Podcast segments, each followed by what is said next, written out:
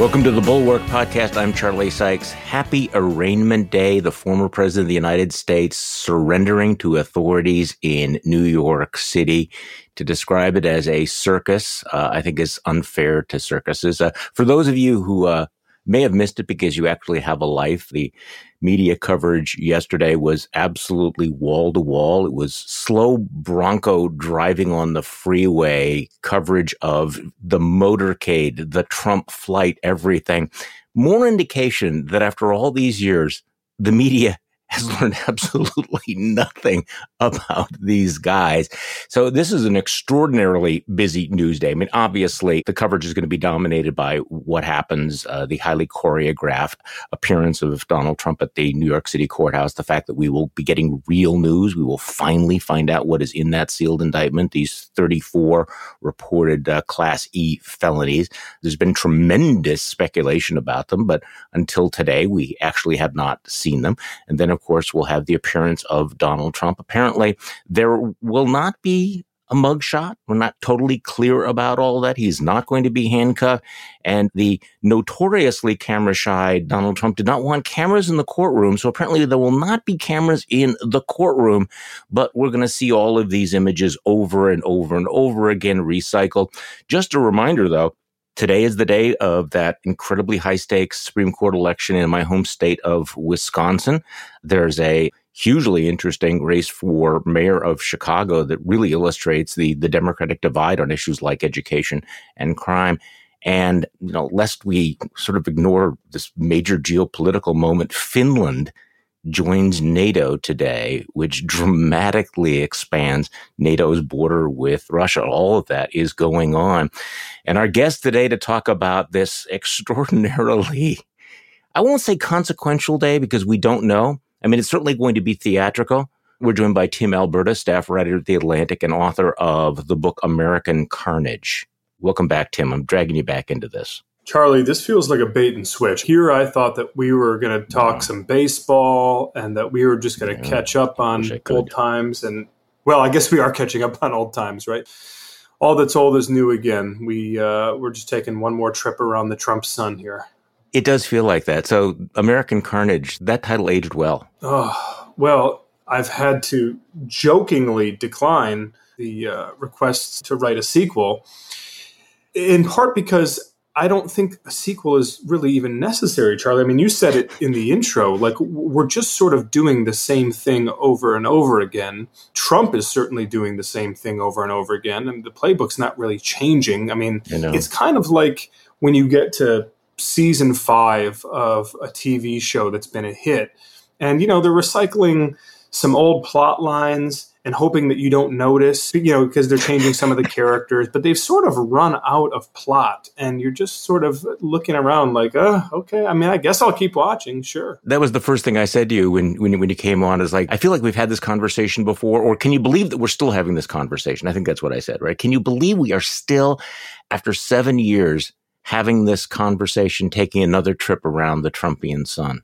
Sorry to drag you back in don't be sorry. I mean, what's most amazing to me, honestly, is how many people are still on board. Like, how many people are still all in that's what's surprising. And we can get into that more if you'd like, but I'm just amazed that there isn't a higher level of fatigue. I mean, there's some fatigue out there for sure, but it's not at the levels that you would expect at this point, And that is genuinely surprising to me. It was surprising to me in 2016 but it continues to be surprising to me, especially as all of the evidence piles up. Is it because at a certain point you have the sunken cost that once you're you're all in with it, you know, the next outrage, the next data point is like, okay, I've already made the choice, I'm all in. I've sliced off so many pieces of my soul here. What's one more? Because you would think that there have been, you know, so many moments where people could go, okay, I'm done. I mean, even Lindsey Graham, you know, night of January 6th said, hey, it's been a great ride, but I'm out. He's back in. I mean, he's back in crying and blubbering on television and raising money for Donald Trump. They just cannot freaking quit him. You know, Charlie, I have sort of a grand unified theory of this. I'm not sure if I've ever shared it exactly this way with you before, but the way that I've come to think about sort of Trump's hold on the Republican Party is that you know, it's basically broken into thirds. The first third is die hard, MAGA. They're all in. These are the true mm-hmm. believers. This is Trump's base, right? And not coincidentally, you know, when, during the 2016 primary, he was typically topping out at around 33%, you know, give or take, right? And these are the folks who, yeah. you know, even with a big multi candidate field, they were buying what Trump was selling 100%. So they're all in and they're not going anywhere. They're never going anywhere. He could shoot somebody in Fifth Avenue; they'd still be with him. We all know this. Mm. Then you've got the the third at the other end that is really, you know, they're really, really not crazy about Trump. You know, they're going to hold their nose and vote for him in a general election. Most of them probably, but they would really like to move on at this point. They probably would have liked to move on seven years ago. They're not crazy about the guy for any number of different reasons you know, they just at this point sort of soak their head and hope that the storm will pass uh, sooner rather than later, and they're not having much luck with that hope. It's the middle third that's really interesting. It's it's the middle third of folks who are sort of really sick of Trump personally, but still feel like his presidency was mostly a success. And they get a little tired of the liberal media beating up on him and they get a little defensive because, like, yeah, he's a jackass, but he's their jackass. And so they're not, they have this sort of weird hot and cold relationship with Trump. And the thing that's interesting and the real parallel I see with this episode relative to what we've seen over the last seven or eight years, Charlie, is that anytime it looks like there's an opportunity for Republican leaders in influential positions to use their influence to turn that middle third decisively against Trump they decide to play to the first third of his MAGA supporters because they're so scared of them, right? That first third of MAGA supporters terrifies the elected class of the Republican Party. And in this instance, you look at the Mike Pences and the Nikki Haley's and the Tim Scotts, the people who are going to be running against them for president, they feel so threatened by that first third of the MAGA diehards of the Republican base that they are willing to sort of bend over backwards to defend Trump. And in so doing, they are sort of inadvertently influencing that middle third of the Republican Party base to sort of say, well, boy, you heard what Tim Scott said. You heard what Mike Pence said about this entire. Maybe this really is a political prosecution. You know, I thought that actually he might be in some real legal hot water here. But boy, the way that all these folks are rallying around him, mm-hmm. maybe it's just a a bunch of BS. And boy, Charlie, that's the piece of it that really feels like Groundhog's Day here. I mean, just time and time and time again over the last seven or eight years. Mm-hmm. The part of the reason the party can't quit Trump is because you've got this big chunk in the middle of the party base who's been looking for a reason to quit Trump, and the elected class, the governing class of the party, just won't let them. The thought leaders won't lead. They won't think and then they won't lead. That's the problem of being a thought leader, right? You have to do both of those things. Like the cowardice is pretty obvious here, but also, you know, I'm, I'm listening to you and thinking there's something else too. I mean, there's the opportunism. There's an exhaustion. There's also this, this is the price that you have to pay to be a member of this tribe, to continue to be relevant. I mean, a lot of them are afraid, but what they're most afraid of is that they won't have a seat at the table, that they'll become like Liz Cheney, that they'll be thrown out. So, so therefore they have to go through the motions just to make sure they can stay with the clan, right? And a lot of people that I talk to get the sense of, yeah, you know, I'm afraid of, you know, getting, you know, ratioed and attacked and have the flying monkeys, but, but also it's like, it's just not worth it there's a sense of like, okay, we've been doing this for seven years.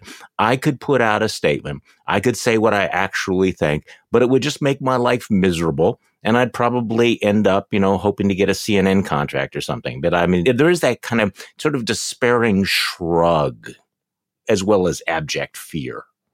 I think that's right. And I think it is in part a collective action problem, right? They look around yeah. and they say, well, you know, if a bunch of us were willing to lock arms and do this together, then it could really make an impact. It could really change things. They've been saying that since 2015, though. I know. 20, I mean, this is the, I, that's the Groundhog Day. I, Charlie, seriously, I'm not even being cute here. I'm actually having deja vu as I'm saying this to you on the podcast because, like, I feel like we've had this conversation at least twice, maybe three times in the last seven or eight years. Again, this is where we find ourselves. I mean, you know, whether it's members of the Freedom Caucus saying to me privately, let me be even more explicit like future members of the Trump administration, members of the Freedom Caucus, saying to me privately in the spring of 2015 that they think that this guy is amoral, that they think he's wicked, that they think he's a threat to the country. But individually, there's only so much they can do. It would really take sort of groundswell in the Republican Party to stand up and stop this guy, right? Whether it's that in 2015 or whether it's some of the folks who were vote no, hope yes on impeachment after January 6th. Yeah. Or, you know, fast forward to, you know, April 4th, 2023. It's just the fundamentals of this for all that has changed, for all that has changed. And I mean, this guy has changed, fundamentally changed the Republican Party, fundamentally changed American politics, in some ways, fundamentally changed the country. So much has changed, and yet that piece of it has not changed at all. And it's just astonishing. Yeah, I mean, and who knew that Mark Meadows was not a man of deep principle? I, mean, no, I never yeah, would have uh, guessed. Okay, so this is where I need some deep thought here because I'm going through uh, some of the Truth Social bleats from Trump over the last, I don't know, 48, 76 hours and whatever, 72 hours. They range between demented and deranged. They have become more conspiratorial. They've just become more and more unhinged.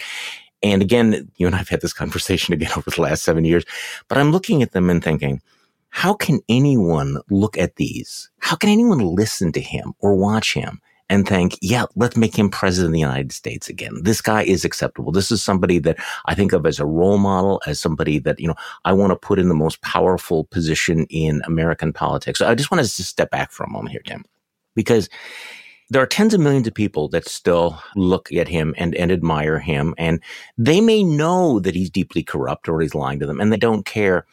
And I guess we're political journalists. We follow this. We're pundits and, and we're trying to like, why is this happening? Why is this happening? Let's, let's look at this piece of wreckage over here. And, and I was thinking last night, you know, maybe we're the last people around who can really explain what's going on. Who do we need to explain what has broken in America? Do we need sociologists? Do we need theologians? Do we need psychologists? Do we need historians? Are you following where I'm going here? Because it feels as if we're watching what's happening with a certain level of incomprehension about what's happened to American culture, to the American brain, to the American mind, all of this stuff. And that maybe something broke decades ago that we missed or overlooked and maybe it's not completely political. I'm sorry to go deep on you this morning, but I, I do feel like we're caught in this doom loop. And I'm thinking, you know, did we need to step out of the doom loop and get some perspective on how we got where we're at right now? Oh boy. I warned you. No, it's look, it's the right question. And I'm not at all convinced that I've got the answer, but I think the best I could give you is we need all of the above because you're right it's not political and in fact you know even in writing american carnage i sort of opened the book by explaining the sort of runway to trumpism cultural mm-hmm. economic obviously trump sort of very uniquely weaponized the environment around him this this building distrust of institutions in american life this polarization that was beginning to reach a fever pitch, the conspiratorial mindset that was beginning to grip sizable elements of the Republican Party base that you could see, you know, during the Obama years with the birther crusade and all of this. Mm-hmm. So in other words, like you couldn't divorce any of Trump's outright political maneuverings relative to Obama and the birther crusade, for example, with some of these kind of macro economic developments, you know, with the crash in 08 and the Wall Street bailout and all the misinformation around TARP and people feeling like there were almost this emerging caste system in American life. And some people didn't have to play by the rules because they were connected, et cetera, et cetera. And meanwhile, the social fabric of the country is changing so quickly. Demographic change is mm-hmm. accelerating and Obama wins the presidency in 08, opposed to same sex marriage. And by the time he leaves office, it's the law of the land. It's hard to quantify. I think about this all the time, Charlie, because I've got young kids, right? Like when yeah. they're in high school, when they're in college, they're going to be studying this 10, 12 year stretch of American history very intensely. And I think that we'll be studying it for a long time.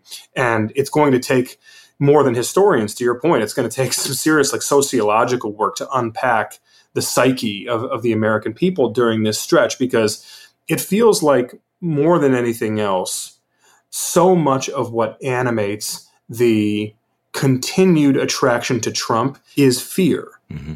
And I think that there's other things that you can attach to the fear or things that perhaps inform the fear. But at the end of the day, there is just a palpable, deep seated sense with so many voters on the right that this country is teetering at the edge of the abyss, that it's almost lost, that something that once made it special is gone.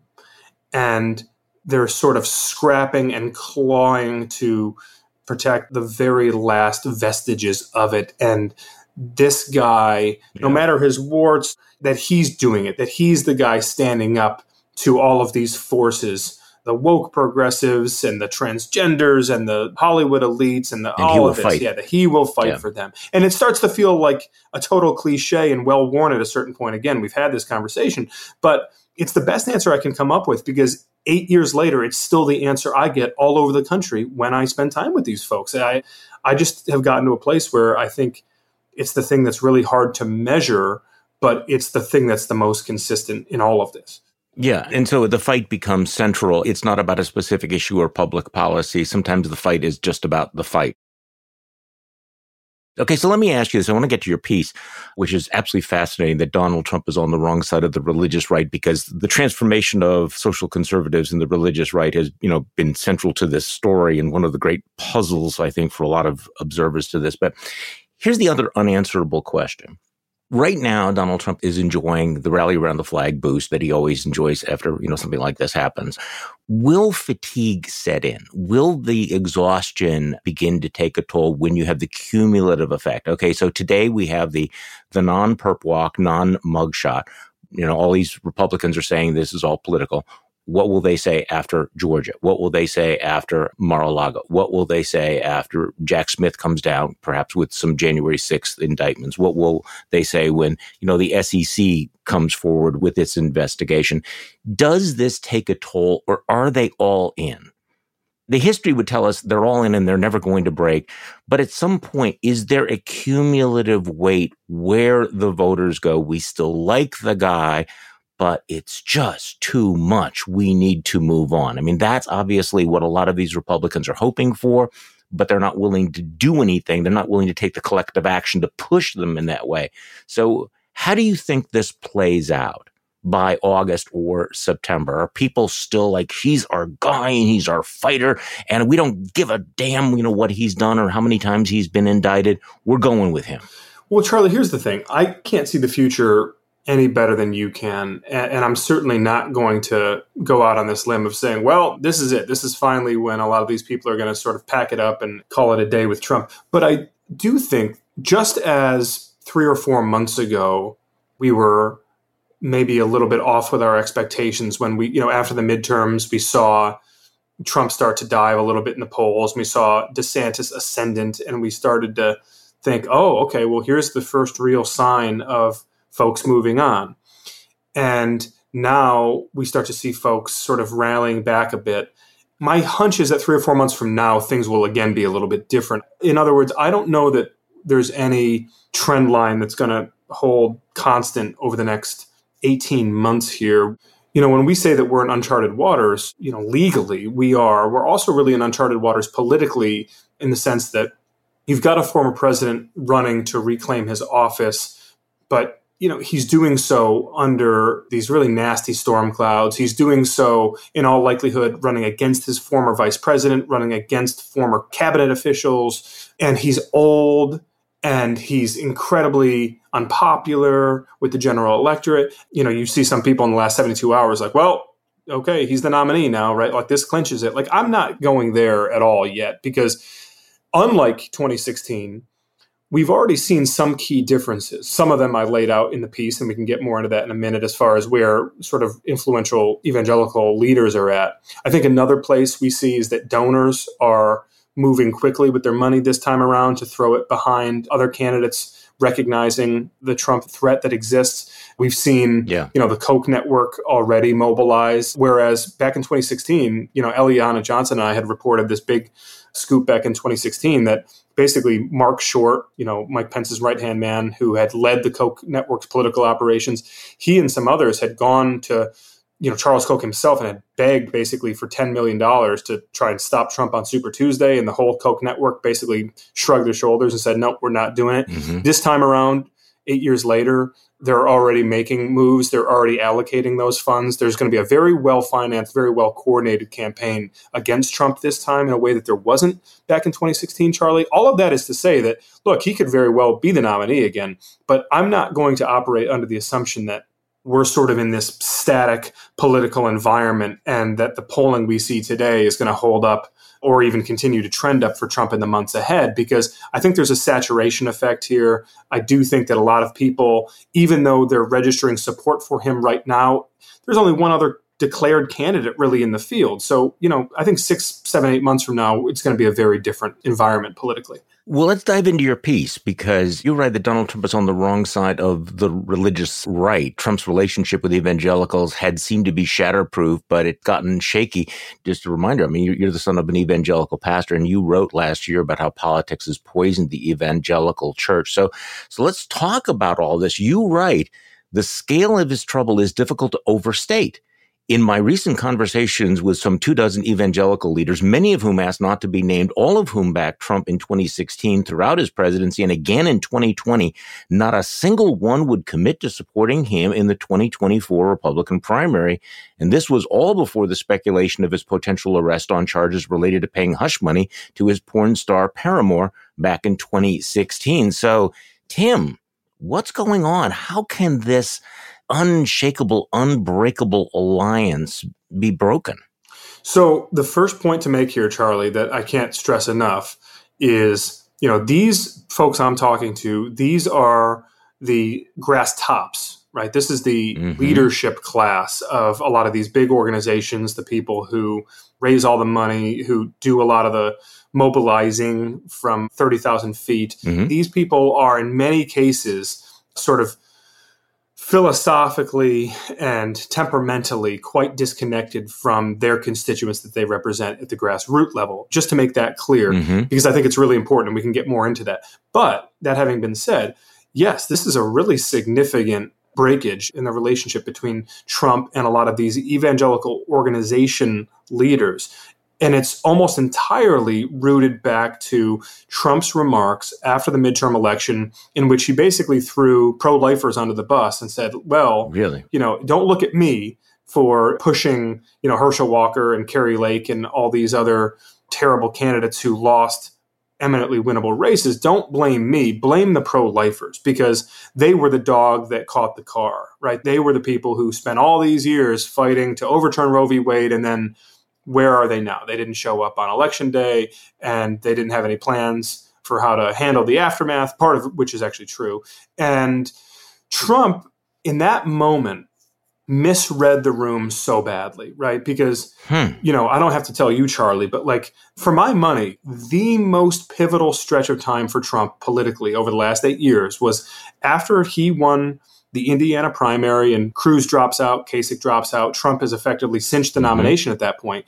Within a few weeks, Trump has gathered about 500 evangelical leaders in New York City at the Marriott Marquis Hotel. He gets up on stage with Mike Huckabee and Ben Carson and Franklin Graham, among others. And basically, they they vouch for him and they rally around him. And he gives this very fiery speech there about abortion. It was really the first time he leaned into that issue. And everybody walked out of that meeting. You know, Marjorie Dannenfelser from the Susan B. Anthony list and Tony Perkins from the Family Research Council and a lot of these other sort of pro life evangelical figureheads, they all walked out of that meeting for the first time, like, okay, I could see this. I could see supporting this guy. And then a few weeks later, he puts out the Supreme Court list. And then a few weeks after that, he selects Mike Pence. And all of this was very tightly choreographed around this idea of signaling to the evangelical pro life movement that he was going to be their guy, that, that they could trust him, that he was going to deliver for them. And in many ways, he did, right? And so that's where it's so incredible that his first impulse politically after this disastrous 2022 midterm for the Republican Party was to come out and say, hey, it's not my fault. Blame the pro lifers. I can't even measure for you, Charlie, the sense of betrayal that he kicked up by doing that. I mean, there were people who felt like this was an absolute unforgivable act of betrayal. Some of these people, I was shocked because I fully expected them to say, well, yeah, that's just Trump being Trump. That was rash and it wasn't smart. But ultimately, I think it was just bad advice from his people around him. I know that what's in his heart is different. No, yeah. no, no. They went at him directly, and that was surprising. See, this seems fixable to me from Trump's point of view because, you know, all he really needs to do is to come back and say, okay, I didn't mean that. Plus, or, you know, he never apologized. He could say, look, I'm the guy that gave you the Supreme Court. You know, I'm the one who appointed three conservative, three pro life justices. I'm the one who made it possible to overturn Roe versus Wade. You've been talking about this for 50 years. I got it done. And won't they all like go, yeah, that's true? How come the comment outweighs the fact that Donald Trump gave them the holy grail that they'd been searching for for half a century? Well, I think it's two things, Charlie. First, I think when you are entered into a nakedly transactional relationship with someone, but you don't want it to be acknowledged that it's nakedly transactional, it's very painful when the other party comes out and says, yeah, this was nakedly transactional, right? And that's effectively what Trump did. There were a lot of these folks who I don't know how many of them deluded themselves into believing that Trump was actually a pro lifer himself, but some of them did. I think the great majority of them, though, had really at least gotten to the point where they were very comfortable in this alliance with Trump because they felt like he was at the very least very respectful of them, very respectful of their views, was willing to sort of be a champion for their cause in a way that they found really like endearing, right? They never would have predicted, which I think is foolish, of course, but they never would have predicted that he would throw them under the bus this way. And I say it's very foolish because, I mean, this is who Trump is. I mean, he cares about himself. And so I think by coming out and saying what he said, when I say that it was a betrayal, I mean, look, Charlie, all these folks who had entered into that transactional relationship with him over those previous six, seven years, they had any number of opportunities to throw him under the bus when it would have been convenient. Mm. Right. Especially after they got what they wanted on the policy front. They could have thrown him under the bus, but they didn't because they felt like they had entered into a deal with him where, look, you know, we're going to kind of turn a blind eye to some of this. We're not going to call you out because you've given us what we want. And they were foolish enough in some cases to believe that he was going to do the same for them. And he just didn't. So this is the opportunity for Mike Pence, as you write. You know, you talk about, uh, you know, Mike Pence's, you know, longtime ties to the religious right. He was quick to pick up on the fact that there was this sense of betrayal out there. And, and you point out, I mean, Pence is, is friends with some of the people who are the most angry over the, you know, scapegoating of the Dobbs ruling. You explain that Pence knows that Trump has refused to make any sort of a peace offering to the anti abortion community and is now effectively estranged from its most influential leaders. So, talk to me a little bit about Mike Pence continues to puzzle me because I, I, keep trying to you know figure out what is his lane, what is his theory of the case. But you lay out at least one of the real opportunities that he has to take back the evangelical community. He had been one of the people who brokered the the lend lease back in 2016. So, what is Pence doing and how successful has he been so far? Well, yeah, look, this is his lane, Charlie. I mean, it's a simple, straightforward answer to that question. What is his theory of the case? It's to drive this wedge between Trump and the evangelical movement that was largely supportive of Cruz, to some extent Rubio, a little bit Bush, a little bit Kasich, but really the, the sort of organized evangelical movement in 2016 was not at all behind Trump until the general election, until that sequence of events that I laid out earlier in this late spring, early summer of 2016 after he'd sewn up the nomination. These are folks who were pretty distrustful and pretty outspoken in their uh, opposition to Trump. Pence knows that. Pence knows these people very well. They're like personal friends of his, the people who are the heads of these big organizations. He knows that there's this breakage, this rupture, this sense of betrayal. So his theory of the case, his path to the nomination, narrow as it may be, is to exploit that rupture and to try and make the case to the grassroots that he can deliver on all the things, the same policy wins that Trump gave them, but that he can do it in a more respectful, humble, Christ like fashion. Hmm. And I think there's a bunch of problems with Yeah. Pence's theory of the case, but one of them, just on that last point, is part of Trump's appeal to a not insignificant number of religious conservative voters is that he's not humble, that he's not respectful, that he's not Christ-like, that he's not willing to play by the rules, that he's not observant of the the boundaries and the etiquette that govern political life. A lot of these folks believe that Trump was actually able to get these things done in ways that other Republicans haven't because he was a bull in a china shop and because he was willing to color way outside the lines. And so in many ways, it seems like he is the answer to a question that nobody is asking in the Republican Party right now. You talked to uh, Tony Perkins, who's the uh, president of the Family Research Council, you know, immensely influential figure. And he and his allies are also meeting with other Republican contenders as well, right? But he still won't rule out backing Trump's primary campaign. So even he, and he's one of the main characters in your piece, is still hedging on all of this, correct? He is. That's right. And he said to me, look, I'm not ruling out backing Trump in the primary, but everything else he said to me in the course of a long conversation, he was making very clear that he wants to support somebody else and that most of his allies want to support somebody else. What makes it really interesting, and he said to me, Charlie, really fascinating window into the thinking of a lot of these people. Perkins said to me at one point, he said, you know, frankly, what we really want is a mix of Trump and Pence. You know, we want Trump because he had that fight and he was able to accomplish things because he was willing to sort of, you know, take the gloves off and, and go to war with these people. But we know that Pence actually believes in the things that we believe in. You know, wink, wink, nod, nod, right?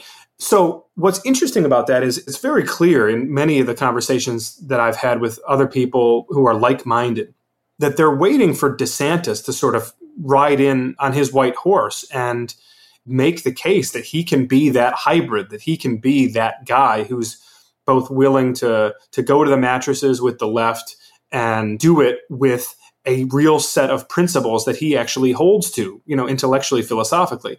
The problem is that DeSantis thus far has not shown great sort of political instincts in that respect. He's not really done much to build relationships, to build alliances, strategic partnerships with these people who could help him immensely to sort of grow his footprint with the pro life movement, for example. And there's some quotes in the piece that were, I was really sort of shocked by, where people who could really go a long way to helping DeSantis topple Trump. These people have just sort of been looking around, waiting for DeSantis to come make his play, and so far he hasn't. Yeah. It is interesting, you know, how many people are on the record in your piece, you know, airing their grievances. You have a guy named Mike Evans, original member of Trump's Evangelical Advisory Board. He told the Washington Post, he used us to win the White House and then turned Christians into cult members, glorifying Donald Trump like he was an idol.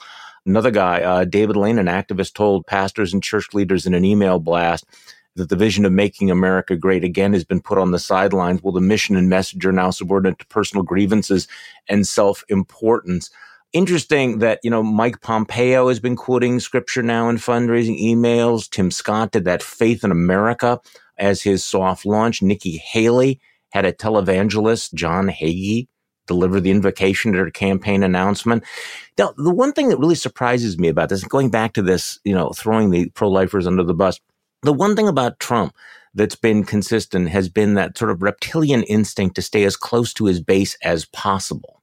He's the guy that, you know, has his ear tuned to talk radio and to social media. What are people saying? What are they thinking? You know, how do I, how do I signal to them that I'm their guy?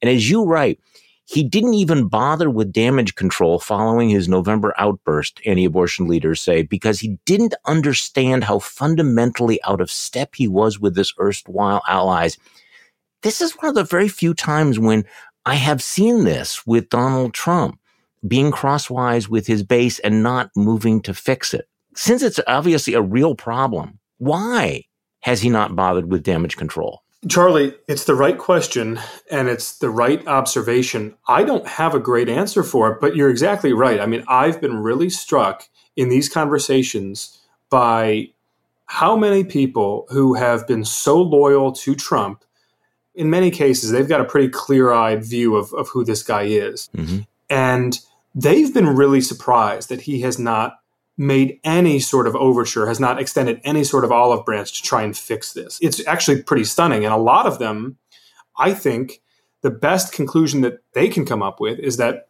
there's a certain sort of arrogance here on the part of Trump where he says, Look, mm-hmm. I got you these three Supreme Court justices. I got you Roe v. Wade struck down. Mm-hmm. You know, I took care of the Mexico City policy.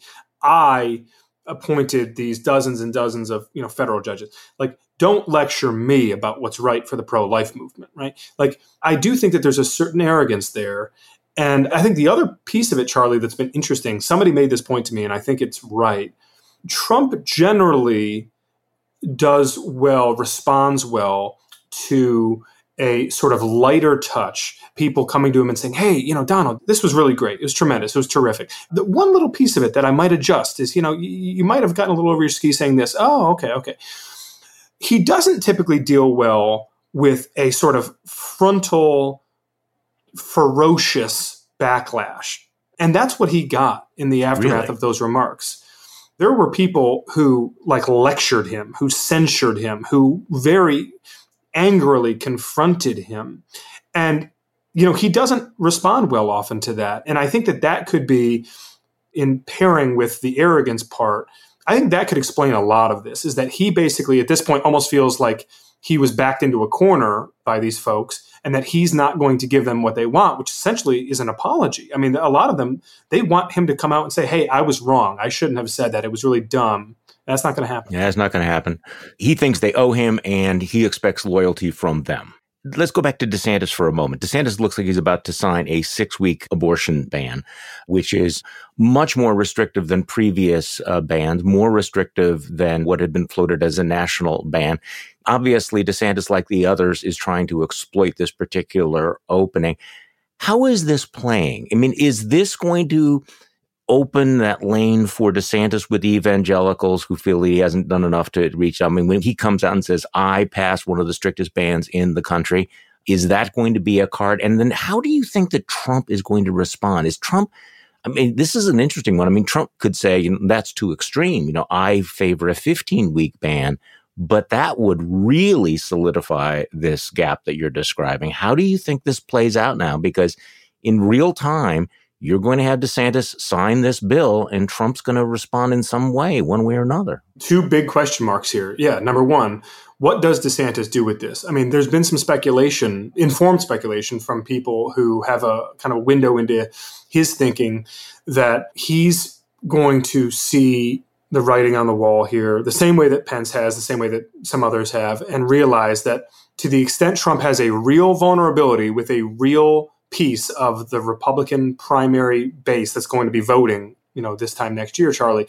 that this is it, that it's with evangelicals, that it's with pro-lifer, single issue voters specifically, and that he's going to try to take advantage of that. DeSantis is. And so there's been quite a bit of talk around the signing of that bill and how closely tethered to it his presidential launch may be. I think that we can expect to see a pretty aggressive set of campaign maneuvers around the abortion issue specifically. I think DeSantis is going to have a vulnerability of his own on this front. I quote a major pro life leader in the piece who points out that Florida is the only Republican controlled state that's among the top 10 in abortion rates nationally. And in fact, mm-hmm. Florida is usually among the top two or top three states in abortion rates nationally. It's known as a prime place for abortion tourism, and it has been for a while. I know for a fact that Pence and Haley and Tim Scott and others are going to be attacking him on that vulnerability. Yeah. But to the second question you asked, I think this is the more interesting one, Charlie, is what does Trump do? Because remember, this is a guy who, even during some of the primary debates in 2016, if people recall, he was defending Planned Parenthood, saying that Planned Parenthood does a lot of good work, right? And that was, I think, shocking to a lot of people when they heard him say that. And later, they would sort of explain it away like, oh, well, he was talking about just sort of women's health care. But like, for a Republican candidate to be singing the praises of Planned Parenthood on a primary stage is stunning. And it's even more stunning that he was ultimately able to get away with it. But it was a good window into where his instincts really are here and where his beliefs are on the abortion issue. He's never been a true believer. He'll never be a true believer. He's just not sort of a pro lifer in his bones. And so, yeah, does he respond to the Florida heartbeat bill and say, actually, that's too extreme? And that's part of the reason that Republicans lost in 2022. If he says that, then you have to wonder if he doesn't just sort of open the floodgates at that point. But, you know, can he be coached up? otherwise? Can some of these people get back in his ear and explain to him where the Republican base is on some of the abortion laws? It, it's fascinating that actually, Charlie, for the fact that Roe v. Wade coming down will be remembered by conservatives as one of the great lasting achievements of the Trump era, it could in many ways spell his political downfall. So this seems like a naive question given what's uh, happened over the last seven years, but how does the whole payoffs to porn stars play with the evangelical base. I say it sounds naive because, of course, uh, they made their peace with everything else that Donald Trump did. You know, the the Access Hollywood tape. I've read articles where people say, "Yeah, he probably actually paid for abortions, and yet we're still going to go with him as long as we get the Supreme Court justices." Does this play into this at all? If in fact it turns out that he paid, you know, Stormy Daniels money after having sex with her, that, you know, if Karen McDougal, if there's another woman out there, or is that already baked in? Have evangelicals made their peace with the fact that Donald Trump is Donald Trump and that's not going to change? Or does this remind them of the nature of the transactional deal they made with him? You know, Charlie, I don't want to say that it's just totally baked in because that's dismissive. And, and I think it ignores some of the dynamics we've been discussing here.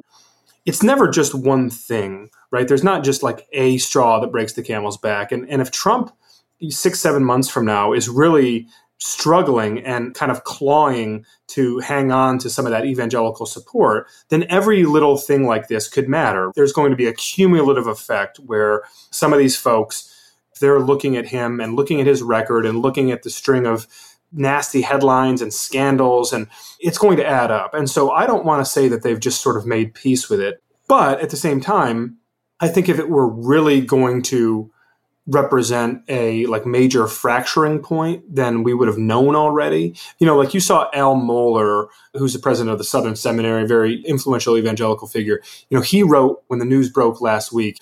This is not quite verbatim, but it's close. He said, you know, this is sleazy, but is it criminal? And you know, look, like I think that even getting people to acknowledge that it's sleazy is probably meaningful. Again, our, our bar has been lowered quite a bit over the last seven, eight years, but that's generally the vibe you get in conversations with a lot of these folks is they'll say, yeah, this is pretty gross, and we sort of know this about this guy at this point, but you know the left is coming after him.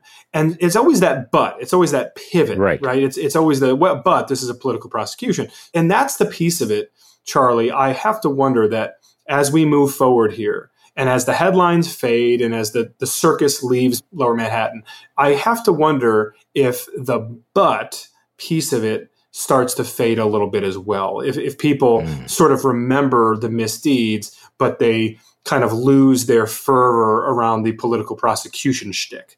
Let's circle back to the caveat you began with when we started discussing this, because of course we've seen over the last 70 years the gap between the so-called thought leaders and the actual base and the way in which eventually the quote unquote thought leaders bow the knee or, or cave in.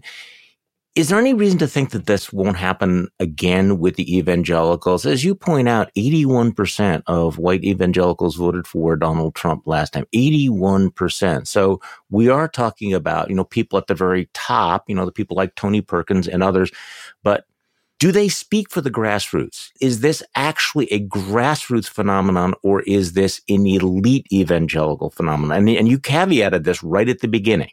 And so, what is your gut sense? You know, will this be one of those things where they may say, yeah, it's time to move on from Donald Trump, and 81% of their followers go, screw that, we're still MAGA? Well, there's a big distinction here, Charlie, right? Like the 81% is in a general election where it's a binary choice, and they're effectively, many of them feel like their hand is forced because they don't want to support Hillary Clinton. Or in 2020, they feel like they don't want to support Joe Biden, right. largely around the issue of abortion. In a primary setting, I think it actually is a little bit different. You know, I, have spent the last few years doing a lot of reporting in evangelical churches, mm-hmm. like a lot, a lot, a lot of reporting, and I'll have more to say about that soon. Uh, a little teaser for you. But in that reporting, I've actually been consistently pretty surprised at the degree of disillusionment with Trump at the ground level from people who supported him and voted for him twice. Hmm, now, often those conversations are sort of hushed and people kind of looking around to make sure that they're in the clear, saying what they want to say about him first, which tells you something. It's really hard to quantify this, but I do think that at the grassroots level, there is a disappointment with Trump and a willingness to move on from Trump that I haven't seen before. But that is explicitly in the context of a primary, Charlie.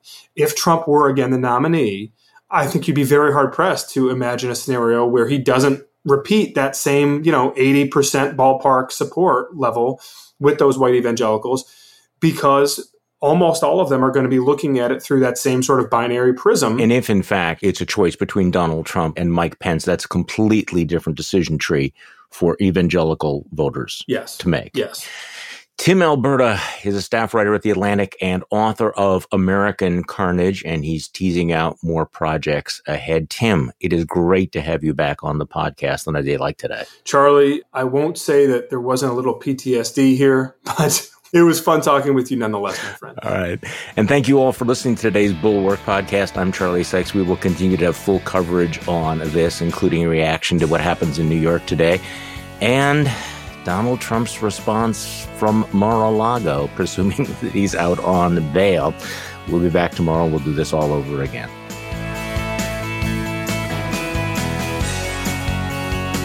Bulwark podcast is produced by Katie Cooper and engineered and edited by Jason Brown.